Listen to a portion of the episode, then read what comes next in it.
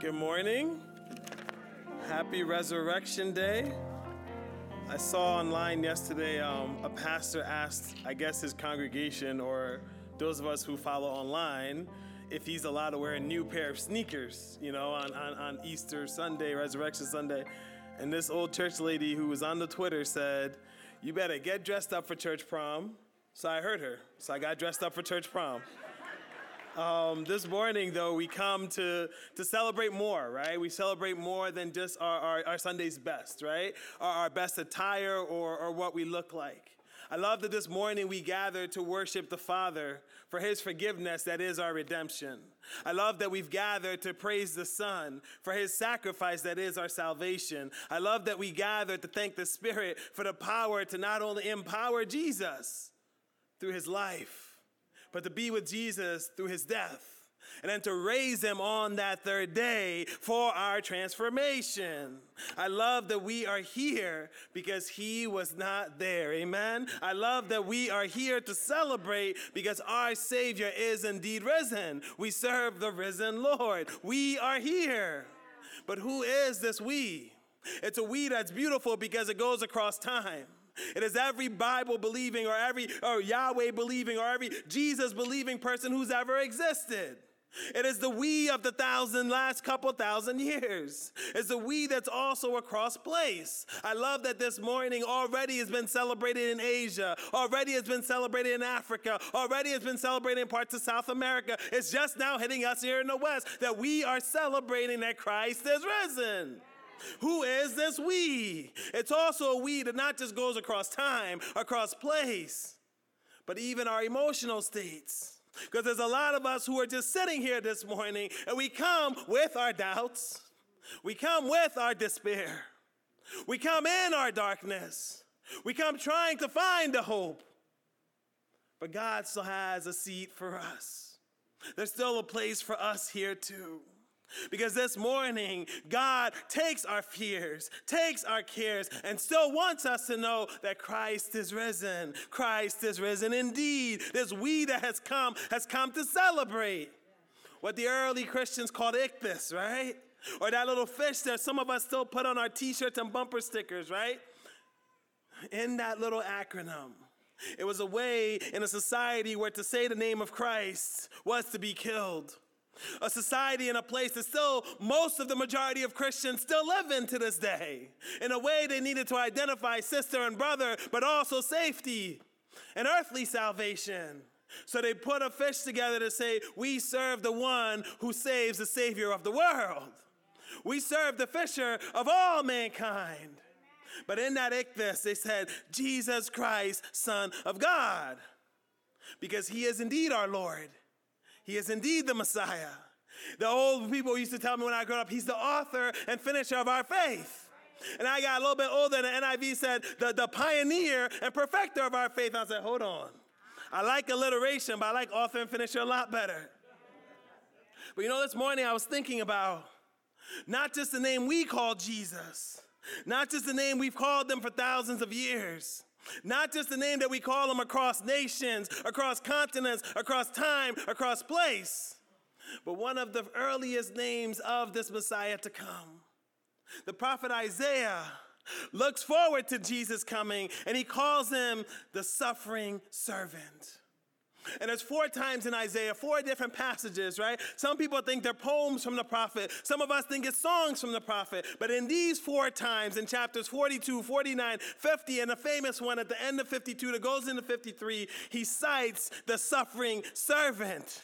In chapter 42, he talks about how the servant has been chosen by God, empowered by the Spirit, and has come to bring God's justice, not by bark, not by might but through the laying down of his life. In chapter 49, we find out that the servant's not just chosen, but he's called and readied for the work.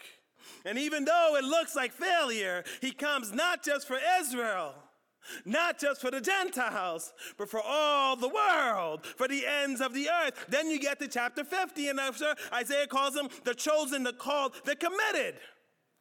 That he came knowing he had to die that he came knowing he would suffer, that he came not by his power, but again by the power of the Holy Spirit. and the power of God. And then you get to Isaiah 52, perhaps the most famous part of the chapter. And this is what the prophet writes. See, my servant will act wisely. See, my servant will prosper. He will be raised and lifted up and highly exalted, just as there were many who were appalled at him. His appearance was so disfigured beyond that of any human being, and his form marred beyond any human likeness so he will sprinkle or bless many nations. They will be amazed by him, and kings will shut their mouths because of him. For what were they not told, they will see, and what they have not heard, they will understand. Who has believed our message? And to whom has the arm of the Lord been revealed? He grew up before him like a tender shoot, like a root out of dry ground. He had no beauty or majesty to attract us to him, nothing in his appearance that we should desire him. He was despised and rejected by mankind, a man of suffering and familiar with pain. Like one from whom people hide their faces. He was despised, and we held him in low esteem. Surely, he took upon our pain and bore our suffering. Yet we considered him punished by God, stricken by him, and afflicted. But he was pierced for our transgressions, he was crushed for our iniquities. The punishment that brought us peace was upon him. And by his wounds we are healed. We all, like sheep, have gone astray. Each of us has turned to our own way, and the Lord has laid on him the iniquity of us all. He was oppressed and afflicted, yet he did not open his mouth.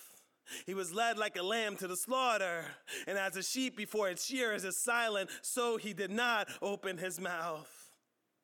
By oppression, through arrest and judgment, he was taken away. Yet who of his generation, who of his people protested? For he was cut off the land of the living.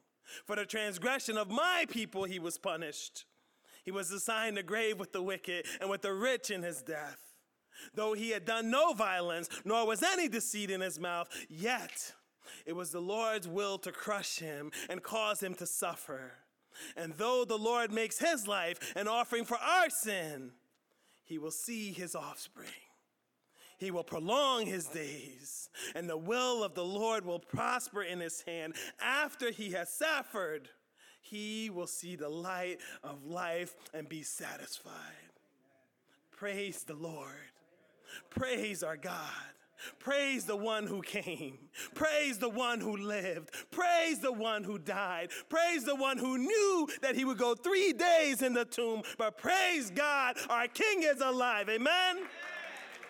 Our Father and God, we thank you this morning that we gathered as a collective we a collective weed as a part of your body, Lord Jesus Christ. A collective weed that spans thousands of years, continents and generations, and peoples who've come, all to say He is indeed risen. We thank you for this chance to worship together, to let our songs go up, to let our thoughts go up, to let our words go up. And yes, Lord, to even give our lives up to you. We worship you with all of our being, thankful that you're not just the living Savior of the world you're the living Savior of us. You're the living Savior of me. So we gather to praise. We gather to thank you. We gather to celebrate you. For you have invited us into the story by giving up your body, by being broken, by being beaten, by being stricken. With your stripes, we have indeed been healed. So, Holy Spirit, we pray that you be with us now as we walk through this Holy Week until this resurrection day, as we walk through these scriptures until Christ comes, as we go through this life, knowing that whether we're at Gethsemane's garden or Silent Saturday or an empty tomb, that the work has been finished, that the work is done. That Christ has come, that Christ has died. But praise you, God our Father, Christ is indeed alive. Amen? If you have your Bibles, turn with me to Luke chapter 24. I'll be reading the very first 12 verses. We'll have it up front so you can follow there as well.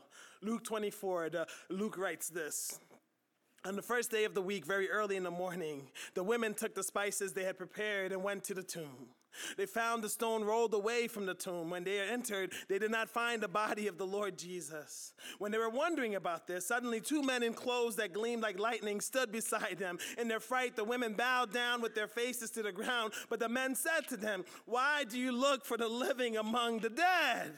He is not here, he has risen. Remember how he told you, while he was still with you in Galilee, the Son of Man must be delivered over to the hands of sinners, be crucified, and on the third day be raised again. Then they remembered his words. When they came back from the tomb, they told all these things to the eleven and to all the others. It was Mary Magdalene, Joanna, Mary, the mother of James, and others with them who told this to the apostles. But they did not believe the women because their words seemed to them like nonsense. Peter, however, got up and ran to the tomb. Bending over, he saw the strips of linen lying by themselves, and he went away, still wondering to himself what had happened. This morning, we're here to go back to the empty tomb. Last week, I shared how the early Christians, the first Christians, celebrated not the cross not the instrument of death and destruction, but they celebrated the empty tomb. To them, it mattered that the one who died is the one who's alive. It mattered to them that not only did he take on our sin, took on our suffering, but he conquered it. The victory that he afforded them was a victory they could stand in, so they went to the empty tomb. But before we get to the tomb, it's important that we tell the story. Pastor Michelle Higgins says this. What happens when we avoid parts of the story is we forget our story. We try to change our story, and brothers and sisters, we end up believing a lie. Now, I'm not bold enough to say if you only remember the cross, you're believing a lie. But I am here to tell you that if you only remember part of the story, you're missing the whole story and you're lying to yourself. Because the salvation that Jesus brought is a salvation for all peoples. It's a salvation that transcends all things. And it's not just about him dying. Praise the Lord. It's not just about him suffering. Praise the Lord. It's not just about him being broken. Praise the Lord. It's about him dying, going down to the depths of hell, raising on the third day, coming back and saying, I will come back for you. We serve a risen Savior. And even when we look at this Holy Week, it's important that we actually walk through the Holy Week. So we start with Palm Sunday where Jesus arrives as king with millions of Yahweh believers in town, with a bounty on his head, with everyone wanting something more from him, but the one thing he came for, with disciples that loved him but didn't see what he came for. With people that lived with him and walked with him and breathed with him and ate with him for three years, not even able to hold on with him predicting what's going to happen and them still not being able to see, yet he still comes. And in between entering as not just Israel's Messiah and King, but the Prince of Peace and the King of the world, he walks into this final act to be betrayed, to be hunted, to be arrested, to be beaten, to suffer, to be crucified. But between entering as the King and between being condemned and pushed out of Jerusalem as a king, as a criminal, the Lord Jesus Christ tells us a story. And the story is that the God of this world, the king was willing to be a suffering servant for you. And after he walks in, he has the Last Supper. And every now and then we have communion. Let it not be lost upon you that every time you partake in communion, you're not just doing something that Jesus promised or Jesus asked you to do. You're accepting the entrance as member of this body, and you're doing something that Jesus promises he will not do again until he comes back. Think about that for a second. Every single time you break your gluten free wafer and you drink your little grape juice, that Jesus is silently, patiently working on heaven until it's perfect for you so that he can partake in the same supper. And what a Last Supper it was.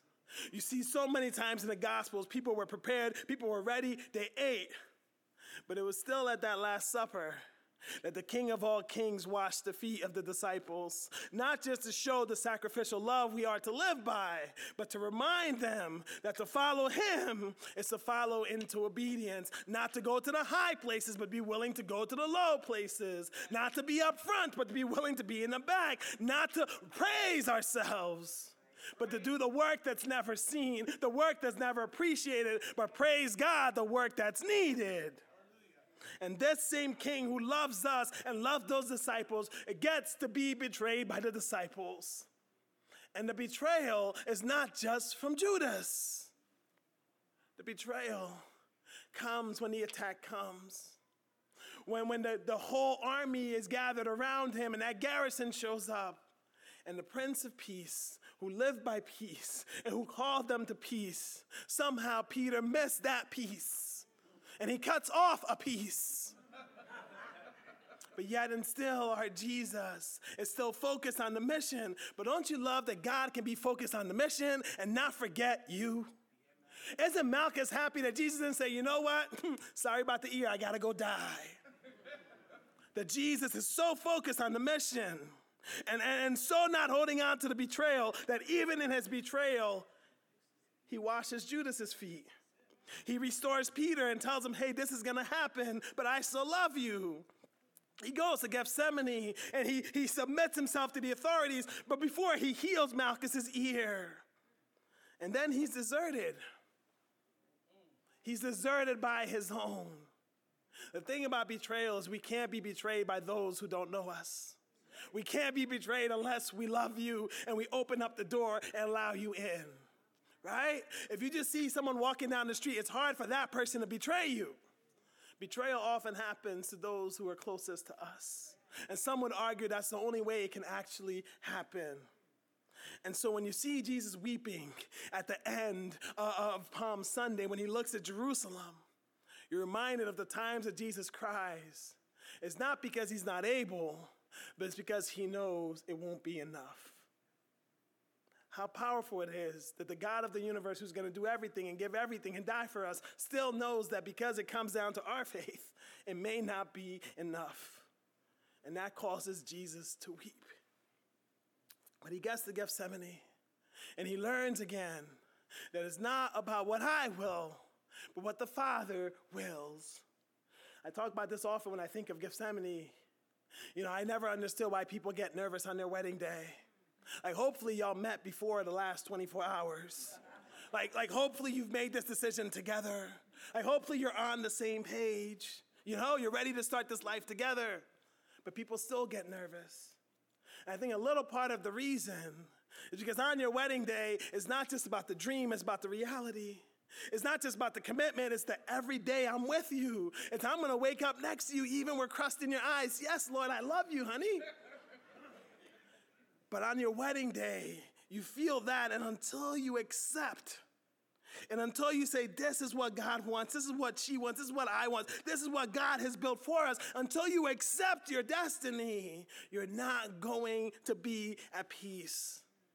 And I think Gethsemane is one of the most human places we ever see Jesus. When he walks on water, he's God. When he heals the blind, he's God. When he raises people from the dead, he's God. Yes, he's fully man, but he's God. But when he goes to Gethsemane and says, God, my Father, are you sure? Is there any other way? I know my whole life, you know, for eternity we've been talking about this. You know, I know for, for 30 years I waited, and, and for three years I preached, and, and I even told them last week I need to do this, but are you sure? And if Jesus can ask God, Are you sure? How much more comfortable should you be with your doubt? If God can hold on to the doubt of Jesus saying, Are you sure? Don't you think God can hold on to you too?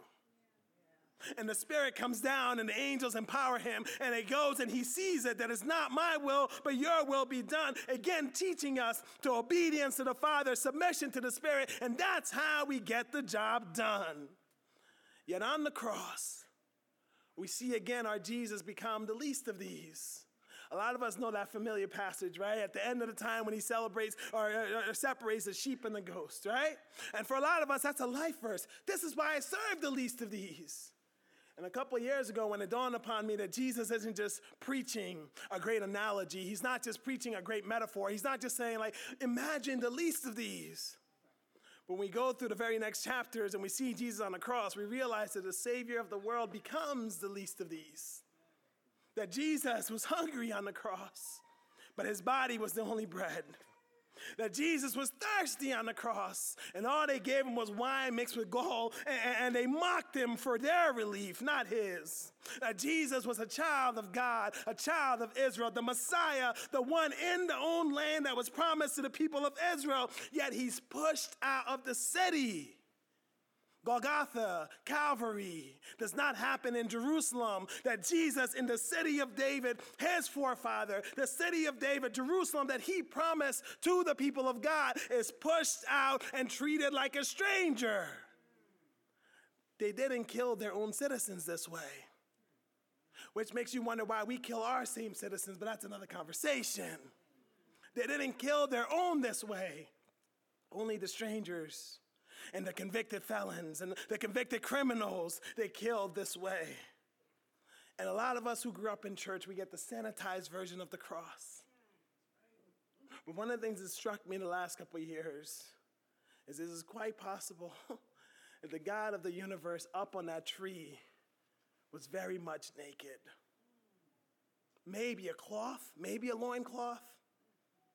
We think about the humiliation that Jesus suffered for our sake, let's not just keep it up here. Let's not just say, like, well, he died for our sins. But the God of the universe became debased, became humiliated, suffered and died, went through the worst punishment known that day and time, a punishment designed to make him suffer even more. Yet he was obedient even unto death. He was sick from those beatings. He was imprisoned by the Roman soldiers. Our God Jesus suffers this awful humiliation. They dressed him up like a fake king. They knelt before him sarcastically. They beat him with a made up scepter. They even taunted him and says, "Show your power and come down." And as a kid, I thought to myself, he should have came down. This would have solved everything. Right? Like it's just like I know he needs to die, but like, don't you think it would have solved a lot more? But it wouldn't have because what he promised to do was to die. What he chose to do was to be humiliated. What Jesus came to do was to sacrifice himself. So, this naked, this bruised, this broken, this bleeding Savior is the one who dies for us. And Jesus is not alone on the cross. Amen? The same spirit that empowered him to do the miracles, the same spirit that taught him how to live or, or showed him how to live in a way to please God, the same spirit that lived inside of him, it's the spirit that empowered him to suffer those humiliations. And I shared this a couple years ago because I love it. And in the suffering, he's singing. Now, I don't plan on being crucified, I don't plan on suffering and dying. But years ago, I had these things they called coaches who were really just torture merchants. And they would do fun things like, let's just run until your, your hearts burn on fire, right? Let's just get you lost in the middle of Grantham and say, black boy, good luck, find your way to Grantham. fun stuff they did to us, fun stuff. But I know that in my moments of greatest suffering, I tend to sing a song. I know that in my moments of, of greatest physical exhaustion, I tend to sing a song. And I like to think that when he's dying on Calvary's tree, he's not just saying, My God, my God, why hast thou forsaken me? He's singing the song of Psalm 22. And that's a song that ends not just with God turning your back on Jesus or God forsaking Jesus, but that's a song that ends and says, Yes, you will die, but you will die for the world. You will die to bring in the nations, the kingdoms, the peoples. You will die to bring forth my new kingdom. Aren't we glad this morning that heaven comes to earth to birth the kingdom? Are we glad this morning that Jesus suffered and died and sung those songs? Not because God forsake him and just poured wrath on him, but that God suffered what we could never bear. That Jesus died the death that belonged to us. That the salvation of our souls was dependent on his obedience. And then after Gethsemane, you get something that, that theologians and historians, especially recently, have started calling Silent Saturday. It's not something I did well with. I like the, the story of Gethsemane. I like the story of Good Friday. I felt redeemed and set free. And then I like to jump over and get to Easter Sunday morning. but we must never forget that there was a silent Sunday in between. We must never forget that he went down to the depths for us. We must never forget that Jesus is able to hold any despair that we feel, any disappointment that we feel, any darkness that plagues us, any death that's inside of us, or death that we've experienced. Jesus is able to hold that because on Silent Saturday, Jesus was holding all of that for the disciples because they thought the battle was over. They forgot what he had said. And they said, Man, all this thing we fought for, we believed, it has all died. And there's no despair, like maybe betrayal. But there's also no despair, like when everything you've worked for collapses in front of you. These disciples had no hope. They had no dreams. They had no, they had no memory of what Jesus had promised. And so this morning, I want to at least acknowledge that there's some of us here who are ready to scream out, Christ is risen, Christ is risen indeed. But there's also a lot of us who are still on Silent Saturday because life is still hard, because we're still fighting off the despair, because the anguish still lives inside of us, because grief never relents. You know, a couple days ago, I turned 40 years old. And, and, I, I, share that. I share that not because I, it's, it's gonna make you depressed in a second. Don't worry, I got you. and I've never been one for big birthdays, right? And, and so everyone's like, yeah, 40. And every time they said, yeah, 40, I automatically went to, yes, another year that my father never saw. Another year that he never lived another day that I never knew him. So we come on Easter, on Resurrection Sunday, still holding on to Silent Saturday because grief doesn't leave us. Pain doesn't just go away. But I want us to know that even in the despair, and whatever your despair is this morning, whatever your disillusionment is this morning, wherever the darkness is this morning, God can hold you because Jesus held it and God held it until Sunday morning. Hallelujah. Sunday morning is always coming. Sunday morning is always coming. Three days in the grave all they saw was despair and darkness and disappointment and death. Three days in the grave. And all they could do was take their eyes off Jesus, forget what he promised, and look down on themselves and says, Woe is me! Woe is us! What we believed have fell short. What we held on to may not be true. Jesus has left us forever three days in the grave, and they might be asking, like some of you are asking this morning, where is God in this? But praise God for faithful women, amen? Amen. I don't think y'all really believe that. Praise God for faithful women, amen? amen? Because I don't know about you, but every time I read through this story, I see the men running and the women staying. If you take them to the cross, if you take them to Gethsemane like we just were, I see the men falling asleep and calling it prayer. And I see Jesus saying, Come on, y'all, please. Like, really? And when we go to the cross, I, I see the men running away. And maybe the teenager, you know, John was probably young. So the young adults, some of you, maybe one of you, men, stayed but it's the women who stayed at the foot of the cross.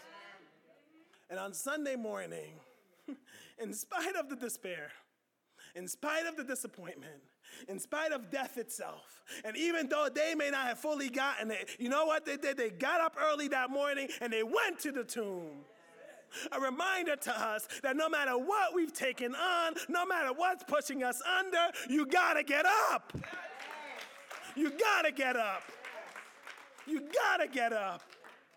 And I love that these women, they go to the tomb, right? And they go, they go. Remember, They didn't go expecting a risen Savior. They just go to do what God had, not just God, I don't even say that way. It's not just that they went to do what God called them to do, they went to do what needed to be done. Aren't you grateful for the women in your life who did what needed to be done? Because this week I also give praise to God for my grandmother who did what needed to be done and got me out of that country. I also give thanks to my mother who paid that sacrifice and sacrificed 10 years of her life without me so that I can be free. I also give thanks to my, my, my, my, my, um, my, my, my mother, my other mother, I don't even know, Amelia, who raised me, not just as her own, but as her own. I give thanks that my kids call her grandma too. I give thanks for the women who do what needed to be done, and that's why they went to the cross. That's why they went to the tomb. And when they get there, they think that darkness had won. But here's something we're going to be talking about the next couple weeks, right? It is the darkest of night. And in the darkest of night, we're closer to the light. When the darkness begins, the morning's still here. But as it gets darker and darker and darker, we move closer and closer to the light. Yes. And in the night, they just assumed someone had stolen the body. They assumed that Jesus had, had been stolen away from them. And then the angels show up. He is risen. He is not here, just like he said. And what's fascinating to me is that God's presence is often the present that we have. But it's hard for us because we can't hold on to. Author Madeline Fine said this The present is all we have, yet it is one thing we will never learn to hold in our hands. And what they thought they missed was God's presence because they couldn't see the body. What they thought they missed was something terrible that happened that they couldn't explain. And so Mary, Magdalene, and Joanna, and Mary, and James, and the others, these faithful women who were at the cross, who were at the tomb, who were dutiful to go and anoint and rinse and, and, and, and put spices on the body, when they hear he has risen, just as he said, they believe. And then they go back and tell everybody else. And sometimes we gloss over this point, right? We gloss over that the scriptures literally tell us that the disciples of Jesus did not believe. They were living in a culture very different than ours, right? We listen to women now. We do, right? Like we, like when women say, we're like, yes. We can't, we even like women pastors too, don't we? Right? Like we just, we just, we're so far ahead of where they were. But I saw an article this week and it kind of explained the, the first, the first century Jewish thinking, right? From the Talmud, you'll read things like this Sooner let the words of the law be burnt than delivered to women.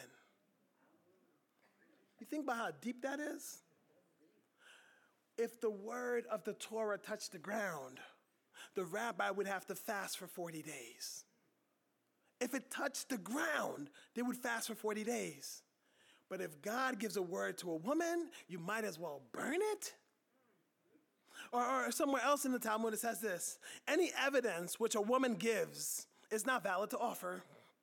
This is equivalent to saying that, that one who is rabbinically, or we would say biblically, rabbinically accounted, a robber is qualified to give the same evidence as a woman. I want y'all to hold how deep this was. It wasn't just, oh, they're women, we didn't listen to them, that's that culture. This was embedded in their thinking. And it tells us how much society and culture can formulate our thinking, our actions, our doing, even if God is right in front of us. And it wasn't just the rabbis, right? Josephus, who's one of the few from antiquity that we have words that he said, this is how he put it. But let not the testimony of women be admitted. Why? On account of the levity and boldness of their sex, since it is probable that they may not speak the truth either out of hope of gain or, fear of punishment, because only women might be emotional. Only women might not say the truth. This is what the world they lived in.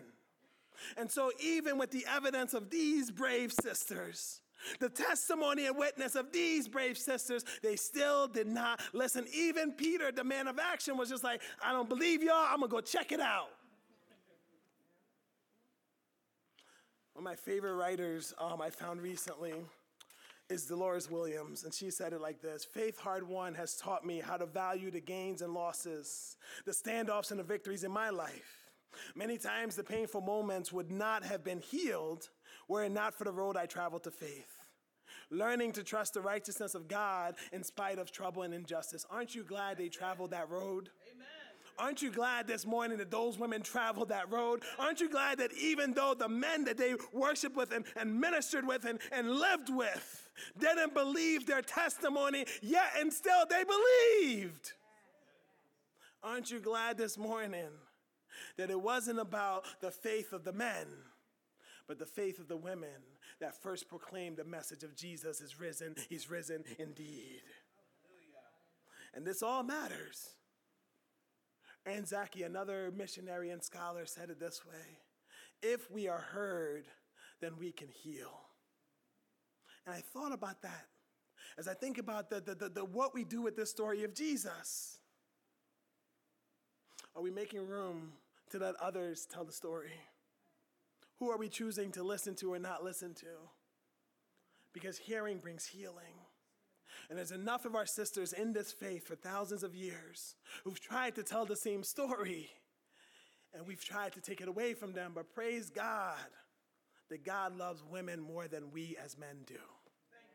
Praise God that God values women more than we as men do. Praise God that we serve a God who says everyone has a voice, everyone has a story. And when I'm serious about what I want to teach you, I'm not choosing you dudes because you don't listen. I'm going to go to the women because they get it done.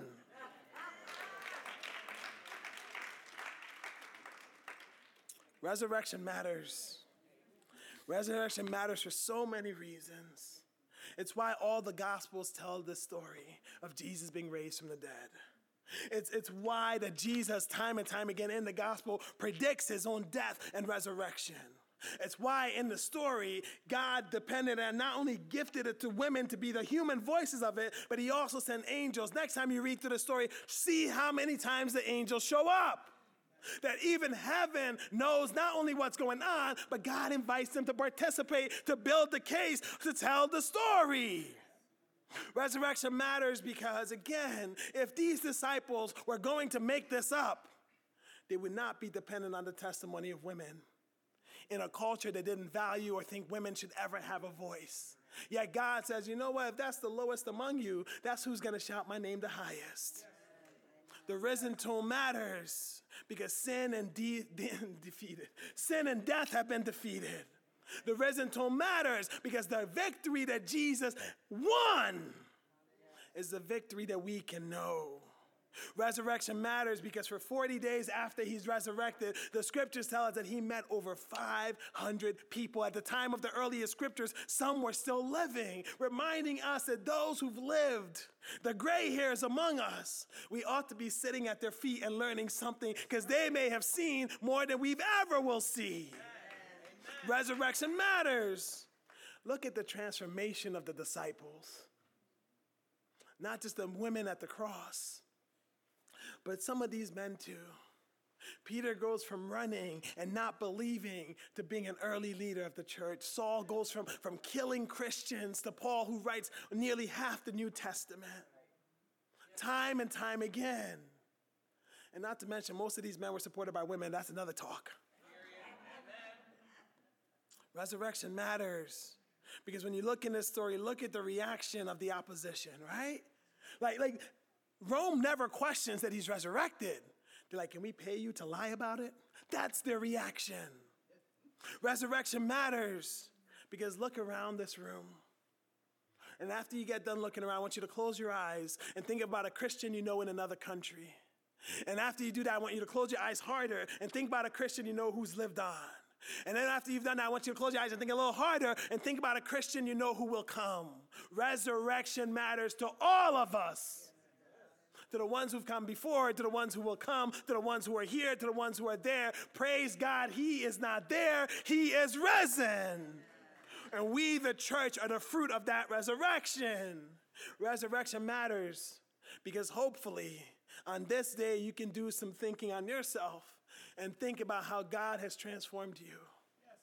I praise God I saw 40 years, not because I never thought I would see 40, but because at 40 years old, I'm closer to God than I've ever been. And I don't say that to toot my own horn. I say that because God has transformed me. And all of us who are following God can say the same thing, whether you're 79 or 39 or 19 or 5 or 17 or 37, God transforms you. That's the work of resurrection. So the question becomes for us if Jesus is alive, is he alive in you? If this resurrection life is for all of us, who are you telling the story to? If these women were bold enough to tell the story when no one would listen, how much more should you tell the story? Because people will listen to you way more than they ever listen to them. If death and defeat, if death and despair and darkness has been defeated, if the job has been done, if victory has been won, how are you walking in light of that victory? So we say, Happy Easter or, or Happy Resurrection Day. But if Jesus is truly alive, why are we living like we're dead? If Jesus is truly alive, why are we still looking for him among the dead? If Jesus is truly alive, why are we not letting heaven and earth come together to give birth to God's kingdom? Amen?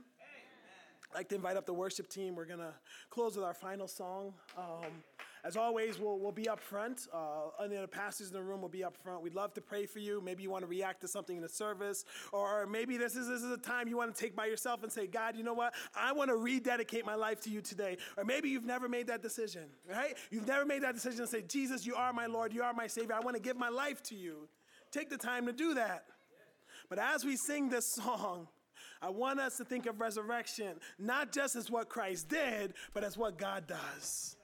Not just as what happened, but what's still happening. Because Jesus is alive. And because Jesus is alive, you can be too. And if you're alive, do you look like you're living or do you look like the dead? Let's stand and sing together.